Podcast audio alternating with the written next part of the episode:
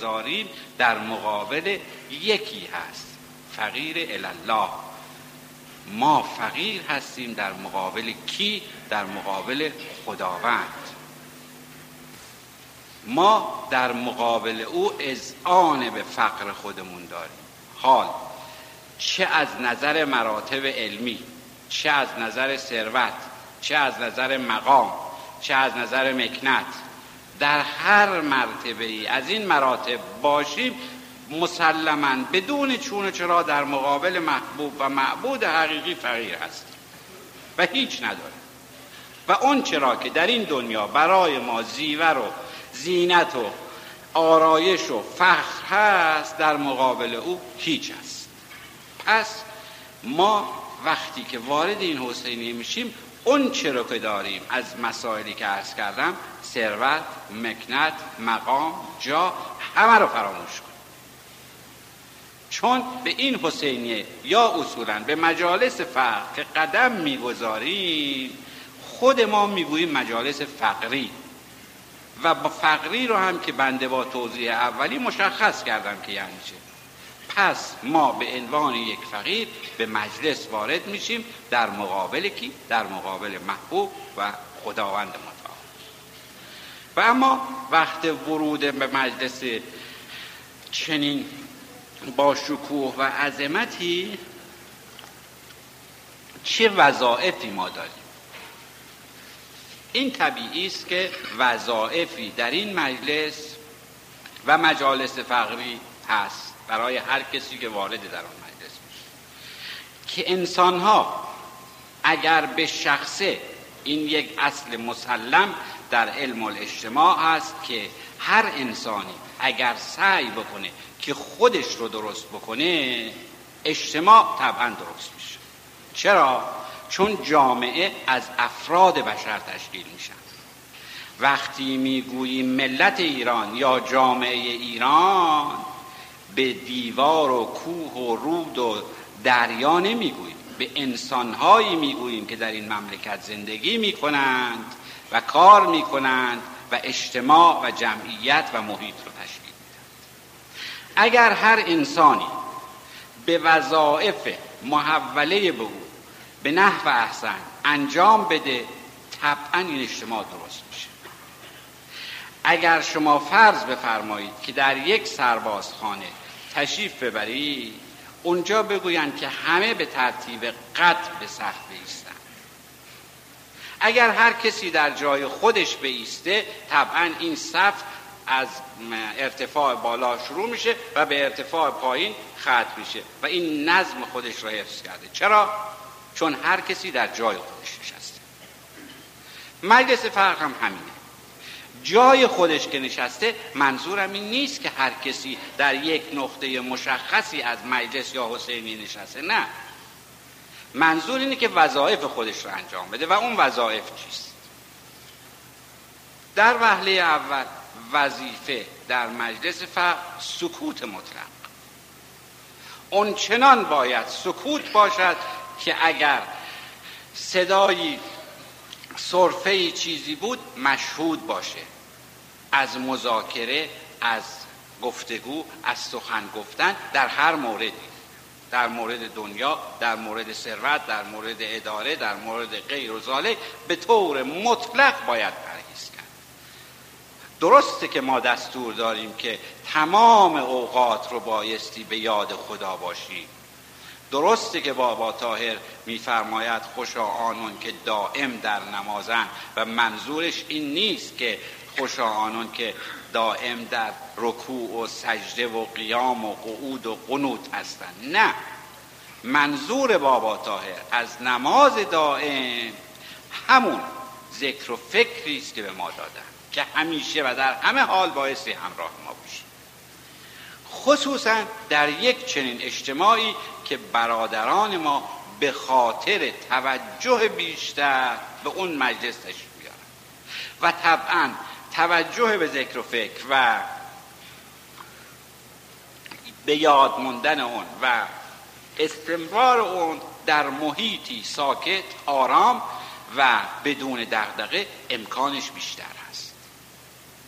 بعد مسئله خوندن کتبه. کتب نظم و کتب نصر کتب نظم و کتب نصر وقتی که خونده میشه یا در حد توان فهم ما هست که خب ما می‌فهمیم و مسئله برام روشن یا اینکه از حد توان فهم ما خارجه که من سعی می‌کنم که حتی المقدور کتبی خونده بشه که در حد فهم اشخاص پایینی همچون خود من باشه. و در مورد کتب چون ارز کردم مسئله رو تموم کنم بعد سر مطلب دیگه ای برم. در مورد کتب به دو نحو کتب ما تقسیم میشه یکی کتب نظم هست و یکی نصر کتب نظم که همین امشب خونده شد این بایستی که معمولا البته در ماه محرم و سفر کتب کتاب تجلی حقیقت بندگان از آقای رضا علی شاه الله مقام و شریف خونده میشه که بعد از اتمام ماه سفر به مناسبت اتمام دو ماه ازاداری و سوگواری مسلمین این کتاب دیگه خونده نمیشه تا محرم آینده. یک کتاب نسل دیگر خونده میشه. هر کتاب نسلی رو که ما می‌خونیم وقتی که تموم شد مجددا پند صالح رو می‌خونیم. وقتی تموم شد کتاب نسل دیگری رو می‌خونیم. وقتی اون تموم شد باز مجدد پند صالح. و اما در مورد کتب نظم. کتب نظم دو گونه هست یکی غزلیات هست یکی دیوان شعرای گذشته است که اینها رو معمولا تفعول می‌زنن مثل دیوان حافظ شمس و غیر و اما در مورد کتبی همچون مصنوی مولانا این تفعول زدن نداره چرا؟ چون قسمت های مختلفه اون همه و همه اولا در بعضی از جاد یا پاره از کتاب مصنوی داستان ها به هم مرتبط هست. اقوال مختلفی در اون هست. از حدیث و آیه و غیر و ذالک که اگر بخوایم اون رو تفسیر بکنیم ممکنه که داستان ها به هم ارتباط پیدا کنیم. پس مصنوی رو وقتی که شروع کردیم از دیواچه شروع می‌کنیم. دیواچه اونجا اولین شعر مصنوی شروع میشه. بشنو از نی چون حکایت می‌کند. از جدایی ها شکایت می‌کنم که البته این رو به طور معترض عرض کنم که من به شخص عقیده خودم این است که بشنو از نی درست نیست و بشنو این نی چون حکایت می‌کند. چرا من این عرض رو می‌کنم؟ به این دلیل که مولوی مصنوی رو زمانی شروع به سرودن کرد که از مراد خودش از پیشوای خودش شمس جدا شده بود و شمس در حقیقت نیستان او بود و او نی از اون نیستان بود. و وقتی که از شمس جدا شد شروع به سرودن مصنوی کرد. و در شروع مصنوی در آغاز دیباچه می‌گوید بشنو این نی چون حکایت می‌کنه به خودش اشاره می‌کنه. خودش رو تشبیه به نی می‌کنه. که از نیستان چون مرا ببریدن نیستان که شمس. مرادش که نیهای زیادی در وجود او بوده که می توانسته نی چون مولوی با اون سعه صدر با اون عرفان و علم بالا بسازه و تعمیر جامعه و اما در مورد خوندن کتب نظم عرض می کردم که معذرت می‌خوام یه مقداری حاشیه رفتم به دلیل اهمیت موضوع بود. این رو من نقل قول از حضرت آقا علی الله مقام و شریف از آقای رضا شاه پدر بزرگوارم. می‌کنم ایشون دو مطلب رو در مورد کتب منظوم و یا اصولا قصیده و یا به طور کلی در مورد شعر میفرمودن. یکی این که میفرمودن که وقتی که ما عرفای بزرگی همچون سعدی حافظ مولوی داریم چه نیازی داریم که از اشعاری که در حال حاضر محمول شده در انجمنهای ادبی بخونن. یکی بخونه و چند نفر هم اونجا بنشینن و بگن به به به تکرار بفرمایید استاد. خیلی خوب بود چه خوب بود. به به تکرار فرمایید میفرمودن ما شعر رو در مجلس برای این نمی‌خونیم که یکی به ما بگه به به یکی بگه چقدر خوب بود و در آخر هم تشویق نه. ما به خاطر دلمون می‌خونیم. ما اون رو به خاطر دل می‌خونیم. که اونچه که از دل برایت بر دل نشینه و آقا در مورد خوندن کتب منظوم تأکید داشتن به این که حتما از عرفای سابق بایست خونده بشه و وقتی که ما چنین اشعاری داریم نیازی به شعر نو نداریم. نکته دیگری که ایشون تأکید به اون داشتن این بود که می آمدن از فقرا مخصوصا وقتی که ایشون به شهرهای مختلف تش فرما می شدن خب مخصوصا اصفهان که برادران محترممون در اونجا هستن و طبع شعری دارن قصیده ای می خوندن بالا بلند در وصف و سنا و تعریف و تمجید از هستا خب ایشون به خاطر اینکه برادر محترم ما هر که شعر رو گفته ناراحت نشه گوش می‌کردن. شاید خیلی هم متول بود ولی ایشون تمام مدت گوش می‌کردن. زمانی که تمام می‌شد در نهایت ادب و تواضع میفرمودند که شعر بسیار خوبی گفتید ولی ای کاش این رو در وصف ائمه اطهار می‌گفتید. من کی هستم که این شعرها و این اوصاف رو در مورد من به کار ببرید؟ در مورد من اگر می‌خواهید چیزی بگویید و وصفی بکنید و توصیفی از من بکنید بگید خاکروبه ای بود از خاک ائمه اطهار. از در کوی دوست بود خاکروبه کوی دوست بود. این بزرگترین افتخاره برای من. دادن القاب آنچنانی برای من افتخار نیست. افتخار من اینه که خاکروبه در خانه ائمه اطهار باشم و اونها رو وصف کنید که از وصف اونهاست که ما لذت و این در موردش. و اما دو مطلب دیگر هست که اگر وقت اجازه به درس کنم. مطلب دیگر این که من این رو از جوانان مخصوصا انتظار دارم و تمنا می‌کنم و اون این است که در موقع نشستن در مجلس فقری حرمت بزرگترها حرمت پیشکسوتان حرمت اون کسانی که چه از لحاظ فقری چه از لحاظ سنی بر ما پیش قدم هستند نگه داریم حضرت آقای صالح علی شاه اعلی الله مقام شریف معلمی داشتند که در طفولیت به ایشون تدریس می‌کرد به نام ملا خداداد که من تا حدودی سیمای این پیرمرد روحانی و نورانی رو به یاد دارم. این به خاطر سنش به خاطر این که از فقرای زمان مرحوم آقای شهید بود به خاطر این که معلم و استاد هست آقای صالح علی شاه بود امکان نداشت که ملا خداداد به حضور ایشون بیاد و ایشون دستی به زمین نگذارند و به حالت بلند شدن احترام بود و یا زمانی که وارد صحن می شدن صحن پایین که از روی بازار ما می گفتیم صحن پایین اتاقش دست چپ قرار داد. قبل از اینکه برای زیارت مرقد متحر است آقای شهید فرما مشرف بشن به مرقد دست چپ تشریف بردن تو اتاق پهلوی ملا خداداد یک قوری داشت و یک کتری روی همون زغال کرسی خودش چایی درست می‌کرد و استقام تو همون استکان یه چایی با اون میخوردن و حالی میپرسیدن و می‌رفتن. این به علت معلم بودن و پیش کسمت بودن اون بود که قطب وقت. حضرت سال علی این چنین احترام داشت. این باید برای ما سرمش باشه.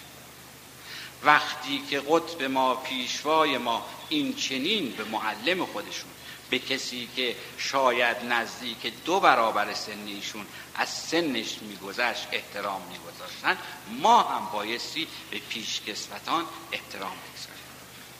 جوانان به صرف این که نیروی بدنی اونها از پیرمردها بیشتره دلیل نمیشه که همه را عقب بزنن و بیان جلو بنشینن. مهم اینه که قلب ها به هم نزدیک باشه. اگر من و شما بچسبیم به هم در حالی که قلب هامون فرسنگ ها از هم دور باشه چه فایده داره؟ ولی ممکنه من اینجا باشم فقیری در روم باشه در روم باشه در اونور دنیا باشه و قلب ها به هم نزدیک باشه. القلب یهوی القلب مهم اینه که قلب ها به هم نزدیک باشه. و مکان نشستن مهم نیست. شرف المکان بالمکین. این شخصی که در محل می نشیند به محل شرافت می دهد شخصیت طرف است که به محل شرافت می دهد به مکان شرافت می دهد و الا دوری و نزدیکی بعد مسافت و نزدیکی مسافت از نظر قلبی و عرفانی نزدیکی و دوری نمیاره پس استدعای من از جوانان مجلس از فقرای جوان این است که نسبت به پیشکسوتان احترام قائل بشن. حتی اونها رو کمک کنن در جلو آمدن. نظم مجلس نمونه باشه طوری باشه که همه بدونن که در جای خودشون باید بنشینن و پیرمردها رو پیشکسوتان رو جلو بنشونن و خودشون به تدریج عقب. مطلب بعدی و عرض آخری بنده در مورد مسافه است مسافه تجدید کننده و یادآور بیعت ایمانی و ولایتی است که ما کردیم. ما در شبانه روز می‌تونیم ده ها بار با هم صفا. هیچ اشکالی نداره منی هم نداره. اگر یکی از اخوان محترم ما در همین جلسه که هستیم در فاصله یک ساعتی که در خدمتتون هستم سه بارم بیان با ما صفا کنن من دستشون میبوسم. هیچ هم از ولی بدونیم که فلسفه صفا کردن چیه. آیا بوسیدن این گوشت و پوست دست بارها و بارها کفایت می‌کنه و فایده ای داره؟ ما رو به سرمنزل مقصود میرسونه. نه. این یادآور بیعت ایمانی است همونطور که عرض کردم. یادآور بیعت ایمانی رو چه وقت بایستی بکنیم؟ اون زمانی که شرایط بیعت ایمانی رو انجام دادیم اون چرا که از ما خواستن انجام دادیم اون وقت اگر انجام دادیم فاتحانه میایم جلو و با نهایت غرور با نهایت علاقه و خوشحال و سرمست مسافه می‌کنیم چرا؟ به دلیل اینکه وظایف محوله رو انجام ولی اگر به صرف این باشه که هرچی به ما گفتن فراموش کنیم سهر بیدار شیم خوابم میاد نماز اول وقت بکنید خب آقا یه دو ساعت دیرترم شد مانعی نداره. آقا نمی‌دونم اینطوری نکنید مکروهات و حتی المقدور انجام ندید. نمیشه مگه میشه؟ آدم پنیر نخوره. بله میشه پنیر رو خب با مثال ارز کردم. وقتی می‌گویند دائم الوضو باشید خب آقا نمیشه دائم الوضو بود. آب سرده آب یخ زده من نمی‌تونم. خب اینا همه جز شرایطه. شرایط فقط این نیست که ما نمازمون رو در شبانه روز بخونیم. بله نماز از واجبات و از مسلمات و بایستی خون. یعنی از شروط اولیه اسلام نماز است. بدون برو ولی بر اون اضافاتی هم ما داریم.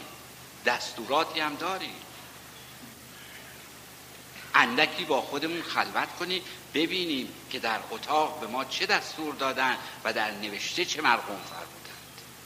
و بعد این دو رو پهلوی هم بگذاریم و در یک شبانه روز اعمال کردار رفتار خودمون رو با اینها مقایسه کنیم. اگر با هم تطبیق کرد اون وقت فاتحانه میایم مسافر پس در خاتمه با عرض معذرت از این که عرایزم طولانی شد استدعام رو تکرار می‌کنم که به نکاتی رو که لازم بود ارز کنم و تکراری هم بود توجه بفرمایید و تقاضای این بنده رو بپذیرید. و سلام